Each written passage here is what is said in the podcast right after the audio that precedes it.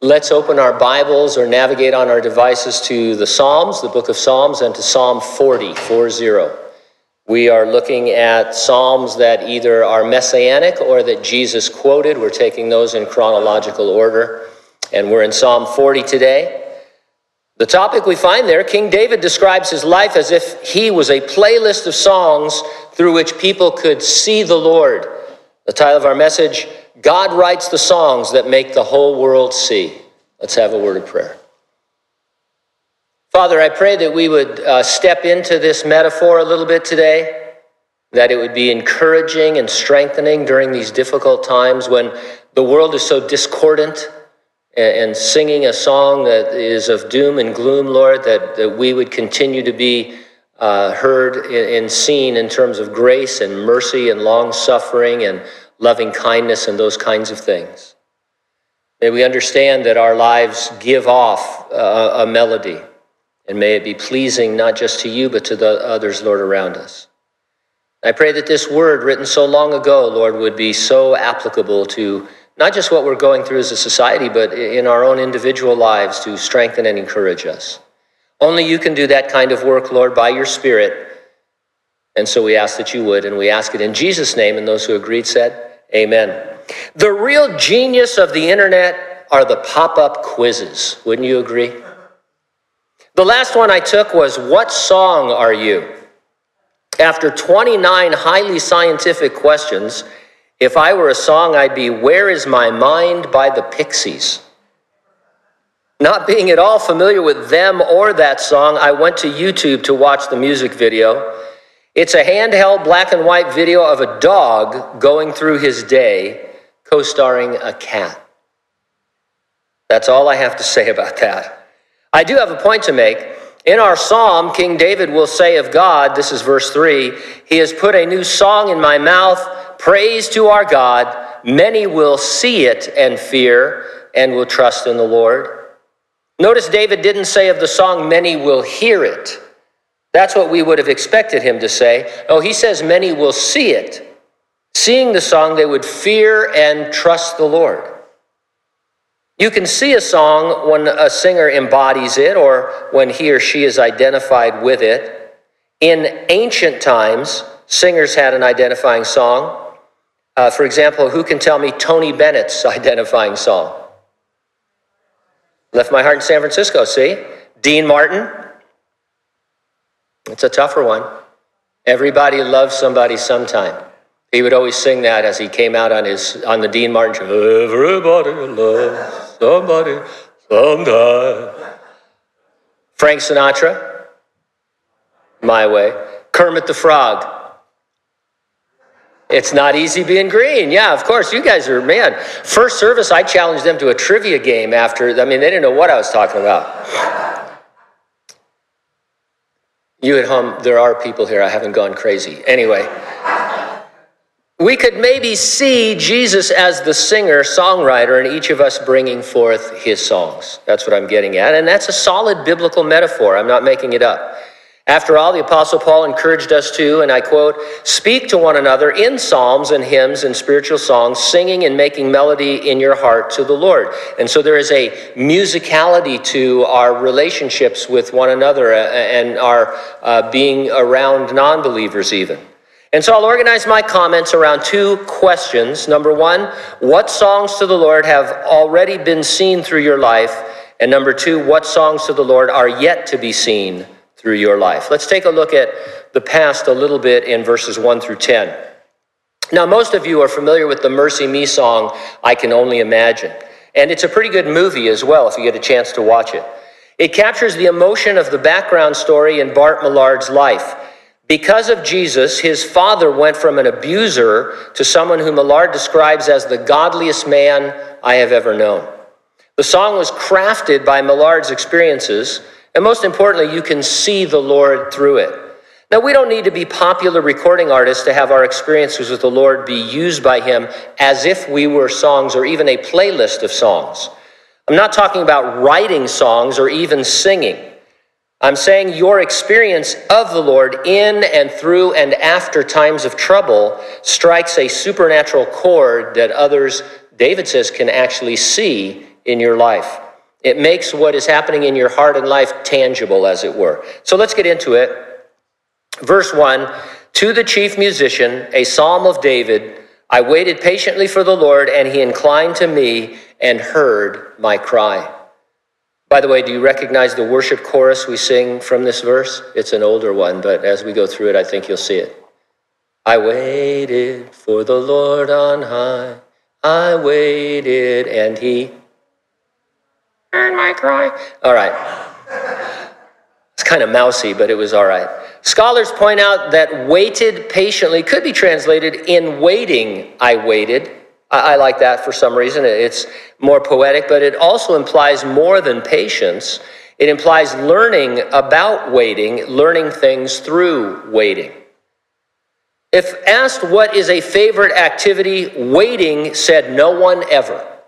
It is, however, an essential element of your song being seen. And the waiting here, it involves some suffering because the psalmist was crying to the Lord. Verse 2 He also brought me up out of a horrible pit out of the miry clay, set my feet upon a rock, and established my steps. There are in God's wonderful word many pictures for our suffering storms, valleys, desert places, ships tossed on the water, waves overcoming us, being assaulted by wild beasts. In this case, David expressed his trouble as if he'd been thrown into a pit. The title of this song might be Pit Stop. Or this is pit. No? Okay, never mind. His description of the pit having miry clay indicates it was a dry cistern. Now, these were reservoirs that would be carved out of rock and they would collect rain and runoff. Jeremiah was famously thrown into one of these in the course of his ministry to Israel. And you could easily die in them, you, you really couldn't get out. In David's case, his troubles felt like that. We're not saying he was actually thrown into a cistern, we don't know but his troubles felt like that. But here he was describing God delivering him from that trouble. Instead of being stuck in mire, he had been rescued and made to stand on solid rock. This trouble was behind him. Verse 3 He has put a new song in my mouth. Praise to our God. Many will see it and fear and will trust in the Lord. While it seems David wrote a praise song about his experience, the meaning is broader than that. David exuded psalms and hymns and spiritual songs, singing and making melody in his heart to the Lord. People saw his praise in his waiting, and they feared and trusted the Lord. Are you a whistler or a hummer? Do you ever do that? Catch yourself? That kind of a thing? I, I do that some, especially when I go into places, and um, I'm not saying it's spiritual, it's just a habit, but I see David as a hummer, don't you? I mean, this guy wrote songs uh, and made instruments, and, and we think of him taking down Goliath or uh, going in battle and being this great warrior and all that and stuff. But I, I, think David, you know, obviously he had a poetic side and a musical side, and I think he, you know, David was the kind of guy that you'd catch singing all the time. You ever you just sing? I mean, even if you're a terrible singer, don't you go around the house singing, especially in the shower? Be my love. I mean, everybody's Bocelli in the shower, you know, kind of a thing. I see David as a guy that was just singing and humming and just rejoicing. But that's not really what this is about. It's not about bringing forth melodies, it's about being the melody. Uh, uh, there's some sense that people can see that the Lord is working in your life as you, in your waiting, wait. And so, verse 4 Blessed is that man who makes the Lord his trust and does not respect the proud, nor such as turn aside to lies. David's trouble had involved the pride and lies of others seeking to undermine his trust in the Lord. It may have been as simple as worldly counsel. Uh, David, I'm sure, as king, although he was the man after God's own heart and had a great personal relationship with the Lord, as king, I'm sure he had many godly counselors, and uh, we know of some, and he would receive wisdom and counsel from others. Uh, and some of it was probably worldly counsel. Even Christians give worldly counsel from time to time, and sometimes all the time. Certainly, legalistic Christians, Christians who believe that you grow closer to God by doing things for God or by checking off, uh, you know, some checklist of spiritual things or keeping certain regulations, uh, that's, that's a worldly approach to God. That's a religious approach to God. And so we have to be careful of so called wisdom of this world because it seeks to undermine our trust in the Lord and our waiting upon Him. Verse 5 Many, O Lord my God, are your wonderful works which you have done, and your thoughts toward us cannot be recounted to you in order. If I would declare and speak of them, they are more than can be numbered. Now, this is the reset position after trouble is ended, obviously, and it could be or should be our default position in trouble. In or out of trouble, this is a true statement. God cannot be exhausted. And this isn't wishful thinking, it isn't having a positive mental attitude. When I was in sales 100 years ago, everything was about PMA, positive mental attitude. I remember one time getting sent by my company to a huge uh, co- uh, conference uh, held in an arena in San Diego uh, where they had all the top PMA speakers come out and, and try and you know, whip up a frenzy and get you all thinking in a positive way so you would be a better salesman and make more money, because that's what it was all about. Of course, most of those guys and gals were divorced alcoholics. Uh, and they, they were. I mean, that's just the way it was. You get to, into their personal lives and you find out that they can't, do, they can't make it work. And so I guess the rally was to make me a money making divorced alcoholic, uh, you know, in, in the long run. But people still use, some of you, you still go to these kinds of things to learn, you know, techniques and all that. Um, you know, uh, it, we're not talking about wishful thinking when we, we become Christians or positive confession. God's salvation alone is enough to counter any real trouble in this life. For example, do you ever whip out a yellow pad and then list the pros and cons? I don't know if anybody's ever actually done this in their entire life. Don't tell me if you have. I'm not against it. But you see it all the time. People, you know, they draw a line down the yellow pad, pros and cons, and then they list it out, and whatever balances out, uh, that's the way they go. The problem is, if your troubles generated thousands of pages in the con column, all you'd have to do is write salvation in the pro column, and you'd see nothing could compare to it. No amount of trouble could, could overcome the fact that God has saved you. And that's just the beginning of God's resources that are available to you. So it's not having a positive mental attitude, it's knowing the truth that this world is passing away and our life is a vapor, it appears for a moment. And you're on the salvation side of things and will go on forever with the Lord. Sacrifice and offering you did not desire, my ears you have opened. Be, uh, burnt offering and sin offering you did not require. Then I said, Behold, I come. In the scroll of the book it is written of me, I delight to do your will, O my God, and your law is within my heart. If you're familiar with your Bible, you might think I forgot to ask you to turn to the book of Hebrews just now, because these verses in Psalm 40 are quoted there in chapter 10, and they're applied to Jesus. And that's what makes this a messianic psalm, because it's looking forward in these verses to the coming of the Messiah. Now, I'm not going to launch into an exposition of these verses. That's what we do when we're in the book of Hebrews. Today, it would be a rabbit trail from our context. I do want to make two quick observations in our context. In verse 6, when David mentioned the opening of his ear, he was likely referring to the custom of marking out a voluntary bondservant by hammering an awl through the earlobe. And so this would be the, the thing if you had sold yourself into indentured servitude to pay off a debt, but then you really loved your master, you would volunteer to be a servant to him or uh, for the rest of your life, and they would mark you in this way. And that's what David is talking about. And his point is an important one. God is working to make us voluntary servants, not religious people who go through the motions of required sacrifices. Obedience is what God wants, not sacrifice. And this gets applied to Jesus in Hebrews to show that all the sacrifices in the Old Testament, starting in the Garden of Eden, were temporary until Jesus could come and be the once for all sacrifice for the sins of the world. And so it's that relationship with God through Jesus Christ that the Lord wants, not sacrifice and offering.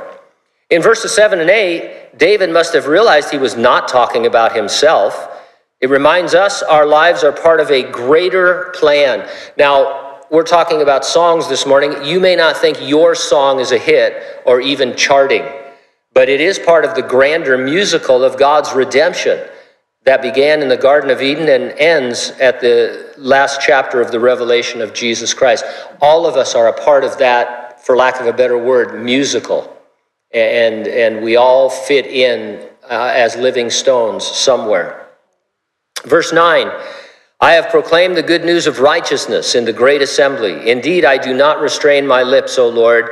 You yourself know. I have not hidden your righteousness within my heart. I have declared your faithfulness and your salvation. I have not concealed your loving kindness and your truth from the great assembly. Can't help but focus on the great assembly.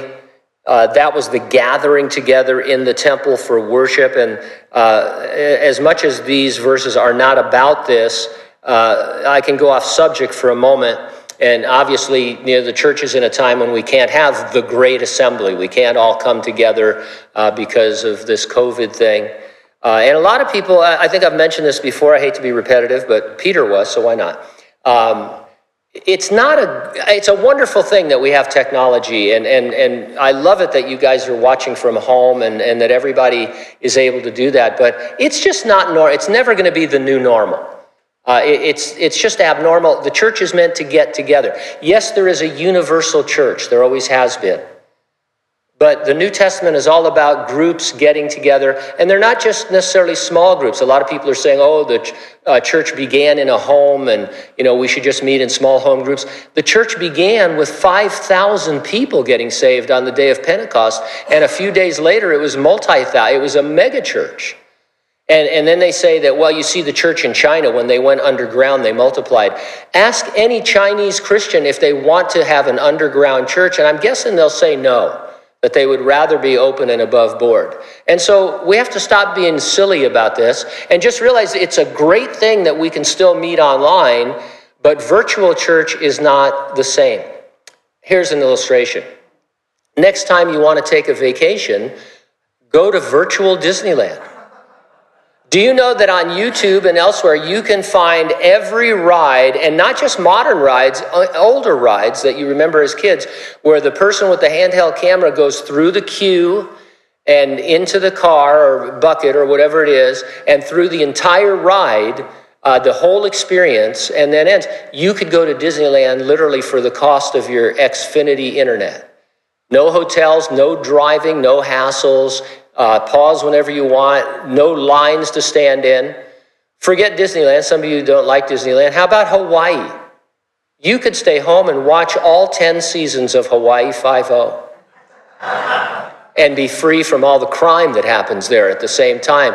Uh, and so, you know, uh, when you're ready, when we're all ready to take virtual vacations, then virtual church uh, will, will be in vogue. In the meantime, uh, we pray that we can all get back together as soon as possible. And this, not a tongue lashing for our own people. I think our own people are great. Whether you choose to come or stay at home, we love you, and it's a wonderful thing. I'm talking about pastors and other ministries that are excited that people are staying home and watching online. Uh, it's, it's a stopgap measure at best. We're happy to do it and glad that we were ready for it, uh, but um, virtual is not real.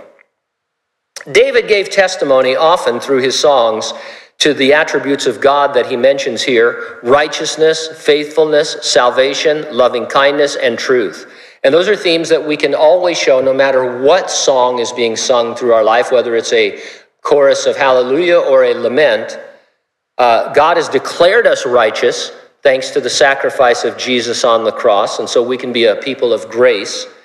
We are thereby saved by that free gift and not by our works. He who began this work in us will faithfully perform and complete it. His word is truth and can therefore be trusted, and all of his dealings with us involve his boundless loving kindness. You've probably heard believers described as living letters or living epistles. It comes from something Paul said to the Corinthians. He said, You are our epistle written in our hearts, known and read by all men. Clearly, you are an epistle of Christ, a letter of Christ, ministered by us, written not with ink, but by the Spirit of the living God, not on tablets of stone, but on tablets of flesh, that is, of the heart. And so a lot of times Christians are told you're the only Bible people will ever know, and they see the Bible and hear it from you. But here we're learning that we are also living lyrics, as in waiting, we wait for the Lord to conform us into the image of Jesus. And so, our point, our question to answer for ourselves in our own self reflection is what songs have you already shown in your walk with the Lord? What songs has God formed in and through you? What kind of a melody are you bringing forth? And it'll be more than one. It's not like you're, you're, you're going to be a one hit wonder. Uh, God is always doing different things depending on your situation, and it might be fun to think about that. Secondly, in verses 11 through 17, what songs to the Lord are yet to be seen through your life? Beginning with verse 11, it's evident that David was in a brand new time of trouble. For some believers, it seems as they have nothing but suffering. Others, not so much. It'd be better for you if you don't get into comparing yourself to other believers or especially non believers because what they're going through has nothing to do with what you're going through. Uh, there was that discussion with the disciples where they thought that John was going to live until the coming of the Lord. And they said, Well, what about him? And Jesus said, Just worry about yourself. What if, what if I, you know, what if he doesn't die like the rest of you? And, and so it doesn't matter. All it can do is bring you down or puff you up. I've known people who, because they have perfect health and everything's going right and their savings account is big and, you know, all these other things that they, they won't admit it, but they kind of feel a superiority. And it's a natural thing because we as, it's our nature to think that if, if we're being physically and materially blessed, God must be happy with us. And then there's people who are sick and invalid and infirm or in some way, and they feel it must be a judgment from God. Both of those things hinder God from doing his work in your life because neither of them is usually true. And especially when you compare yourself to non believers, you get into a Psalm 73 situation where it looks like the wicked, all they do is prosper while you are suffering. And so just worry about yourself uh, in terms of your relationship with the Lord. Worry is not the right word, I know, don't correct me. Think about yourself uh, and the Lord, and don't, don't think about what He's doing in the lives of others. That's for them to work out. Verse 11 Do not withhold your tender mercies from me, O Lord. Let your loving kindness and your truth continually preserve me. Uh, before asking for rescue, David wanted God's graces to preserve him. He was mature enough to know that his trouble might go on for a while. He depended upon spiritual resources while waiting. Unlike toilet paper, aren't you glad Jesus' resources aren't ever exhausted? Hey, my toilet paper's been lasting. I don't know what this is all about. I'll tell you what I really needed hair gel. You should see my hair in the morning. I look like Lyle Lovett. I mean, it's just all straight up. It's insane. If I don't get a haircut soon, I'm going to go crazy. For those of you who were wondering, and I know some of you are, every August 26th is National Toilet Paper Day. One fun fact you want to remember and post on Facebook as you're celebrating Colored toilet paper was available in the US for about 40 years. Who remembers colored toilet paper? A couple of us. Yeah, I won't say anything about our age. Scott was the last company to remove colored toilet paper from the US market in 2004. Colored toilet paper is still readily available in Europe. Those of you, if you ever go to Europe, I would like colored toilet paper brought back. Just put it on my desk with your name on it. Verse 12 For innumerable evils have surrounded me, my iniquities have overtaken me, so that I am not able to look up. They are more than the hairs of my head, therefore my heart fails me. My iniquities is taken by most commentators as a statement that David's own particular sins landed him in this new trouble. And it, it sounds like that in the translation, but I can't see it. Not in this psalm, and here's why. David doesn't repent or ask for any forgiveness. He was never hesitant to do that in other Psalms. Uh, times when he had been in sin, he, he, he confessed it to the Lord and brought it before the Lord. Here, he's asking for deliverance from trouble, not from his own sins. And so it's just a bad way of looking at things. I think he's describing what we all feel. The world is full of evil, sin abounding, and it presses in upon us. Even if we're not in a time of trouble, You feel sometimes just how evil the world is. You'll, you'll hear a news story or think about something, and you think, man, how low can we go? And then if you're in some kind of adversity or trouble, it just magnifies that feeling in your own life, and you just feel suffocated by evil, as it were. And so that's where he was. The world, it isn't what God intended. Much of our suffering is simply the result of the human condition. COVID 19, it's not a judgment from God. It's just the latest proof Adam and Eve brought death when they sinned. People are asking me, well, what, what's it about then? What can we glean from it? Too early to tell, but I think since we're always thinking prophetically about the end times, uh, it, it's not a judgment. It's not one of the pestilences mentioned in the book of the Revelation. But there are some interesting things that we can learn. We talk about globalism all the time, right? How there's going to be a one world government. You see the world kind of all in the same uh, queue right now. Everybody thinking the same thing. Governments coordinating with each other. It's, it's not hard to see how there could be a one world kind of a system beginning. Uh, we talk about there being a, uh, a global economy and, and it all being a digital economy. I got a call from Chase Bank, my bank, the other day, out of nowhere, courtesy call telling me their lobby's no longer open. And, and uh, if I want to do banking, I can call them or I can go to the ATM uh, or I can be online. And I don't, I don't care. I don't like to go into the bank anyway, but uh, your bank calls, you say, We're not open anymore. Your bank could just as easily call and say, This is what we're doing now. 10% of your salary belongs to us because we're all in this together. What, what are you going to do about it? I'm not predicting that. I'm just saying it. You can see how there could be a one world economic system because we'll all go digital. They're talking about, uh, and it's just talk right now, they're talking about when things do get back to normal, when you go to work, they want to be able to test you before you go in. Now, they do something like this at the base right now. I understand that you have to answer some questions have you had a fever? Are you coughing? You know, that kind of thing. And if you say yes, then they put you aside and they check you out. They're talking about a system in which, let's say, we would be here at the back door and the greeters would have a fever gun. And as everybody comes in, they would ask them a series of questions and see if they had a fever. And then if you did, we'd have to supposedly turn you away. And then they're talking about uh, giving everybody in the world a vaccine. Uh, and so, I mean, it, it's not the mark of the beast. It's not any of the, because we're not in the tribulation, but all the things that we've been predicting, and people say, oh, things like that could never happen. Yeah. Yeah, sure they could. They could happen almost overnight.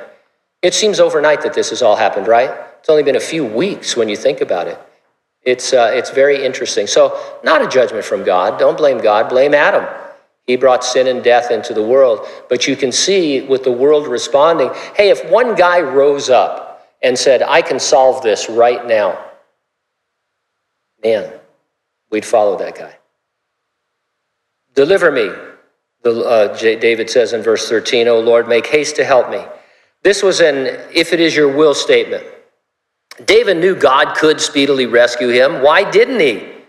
For reasons of the heart because he was working in the heart of David. We'll talk more about that in just a sec. Verse 14 Let them be ashamed and brought to mutual confusion who seek to destroy my life. Let them be driven backward and brought to dishonor who wish me evil. Here's uh, yet another metaphor for suffering. David saw his enemies as if they were an approaching army. He asked that God confuse them and drive them back. There are a few examples in the Old Testament of literal armies becoming confused and even fighting themselves because of the Lord's interference. The fact the Lord can move in these ways is what is often so bothersome. We can't help but wonder why he doesn't. That's because his work in the storm is sometimes more important than smooth sailing friend of mine, I've told this story before, but it's fascinating. A friend of mine in Southern California uh, was taking a sailing class from one of the universities down there, and the class was rough weather sailing. And they met whenever there was rough weather. And so you'd be sitting at home, and the phone would ring and say, You have an hour to get down to the dock because we're going to take the boat out and you're going to learn rough weather sailing. I'd rather learn rough weather sailing before I get into rough weather by myself rather than get into rough weather and have to teach myself rough weather sailing. That's, that's not going to work.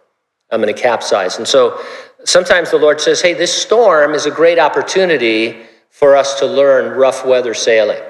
Not that He always brings it. See, then we think, well, it's the Lord's fault. Nothing evil or sinful is the Lord's fault, but, but the Lord can, oh, I can use that. I can do that. Verse 15, let them be confounded because of their shame who say to me, Aha, aha. At home, at work, at school, even sometimes in the church, sadly, people can have an aha moment about how they can attack you and destroy you. They're like little Satans, thinking that if God wasn't blessing you, you would curse him. God loves those kinds of challenges. Me, not so much. I just as soon he pass. Verse 16 Let all those who seek you rejoice and be glad in you. Let such as love your salvation say continually, The Lord be magnified. In Isaiah, we read, Thus says the Lord, Heaven is my throne, and earth is my footstool. Where is the house you will build for me? Where is the place of my rest? This may not be a deep theological statement, but God is big. If he's big, how can he be magnified? It seems he is magnified as believers celebrate his salvation in the midst of their trouble. Somehow it magnifies the presence of God, it makes it more real. But I am poor and needy, yet the Lord thinks upon me. You are my help and my deliverer. Do not delay. One of the things that's great about baseball is the appearance of the closer. The great ones have great entrance music. Arguably the best of all time, Mariano Rivera of the Yankees was accompanied by Enter Sandman by uh, Metallica. Sandman just puts you to sleep. And, so, and he did, man. That guy just struck people out like crazy. Um, uh, fantastic record.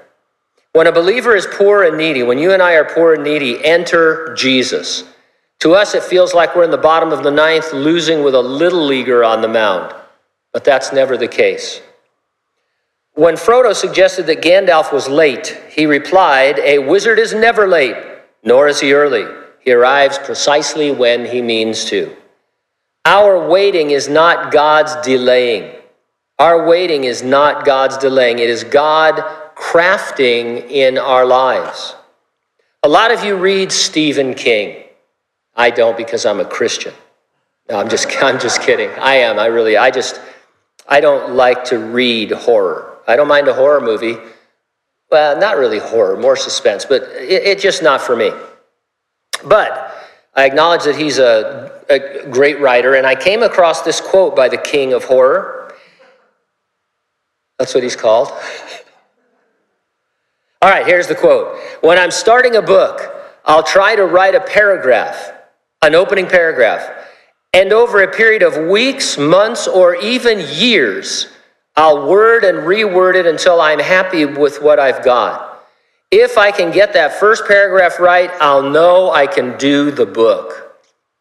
Stephen King, years to write a single paragraph. He also talks about how critical the very first sentence is. The, the only one that comes to mind right now, not from Stephen King, but Dickens. Remember, it was the best of times, it was the worst of times. In a hole, blah, blah, blah, lived a hobbit, not just a dirty hole. You know, there's all the great books have great opening line. Call me Ishmael. Uh, I, I mean, it, it, and now we know Stephen King, he would just, for, you know, that's not quite right. That's not quite right. Months, weeks, a year would go by and he'd come up with the right word. God gets it right. What he is doing takes time. It, it might take him longer to get that right word, that right lyric from you. And it might take longer if we resist, if we don't want Him doing His work in our lives. We think of God as simply being able to snap His uh, omniscient fingers and be done with it. But that's not how it works with human beings. Look at it this way God created the universe in six 24 hour days, including Adam and Eve. But since our original parents sinned, it's been around 6,000 years He's been working to redeem and restore us. Six days to create the universe, 6,000 years and counting to redeem and restore the human race. And we know that if the Lord were to come right now to resurrect and rapture the church, it would be at least another 1,007 years before we get to the new heavens and the new earth. It just isn't possible to go any faster with regard to God's workmanship. And God's workmanship, we're told in Ephesians, is you and I. We are his workmanship and he's going as fast as he can. And the truth is, one of the brothers pointed out to me and texted me last service, he said, actually, that doesn't really give God much time. 6,000 years, sure, from, from that point of view, but in your life, God, who is eternal, has to accomplish what he wants to accomplish in 30, 40, 50, 60, 80, 100 years. That's not very, 100 years to God, I mean, what is that? That's nothing. And now to us, man, that's a long time. My mom just turned 100. It's crazy. She's healthier than all of us. Uh, you know, uh, my dad would still be alive too if he hadn't gotten sepsis from a hospital. But you know, they're just they they just won't die. My poor mom, I call and she says, eh, "I feel okay." There's absolutely nothing wrong with her except she's. It's hard for her to walk around. But think of God. I mean, it's not very long to, uh, to work on your life. And especially if you resist Him as He's molding and shaping you. It's probably getting repetitive for you, but I'm still fascinated with the realization that in the end, God will have fellowship with believers who have free will, but who will be unable to sin. I used to wonder, and people would ask me and say, Well, what's to stop us from sinning again in eternity? And throwing everything into the garbage. And then I realized it's possible to be to have free will and not be able to sin because God has free will and is not able to sin. He has free will, but he can't sin. You can't conceive of God sinning, then he wouldn't be God.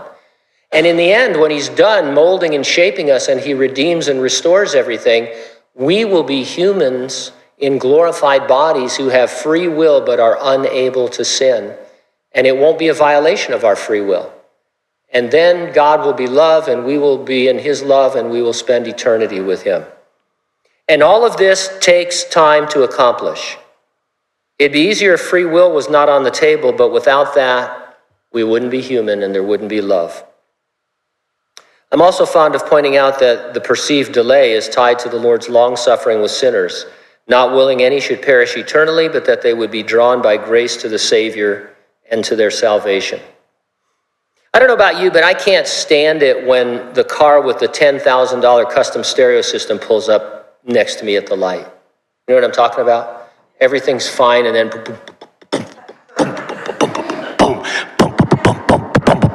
I want to turn, I want to crank up my Grand Funk Railroad, you know.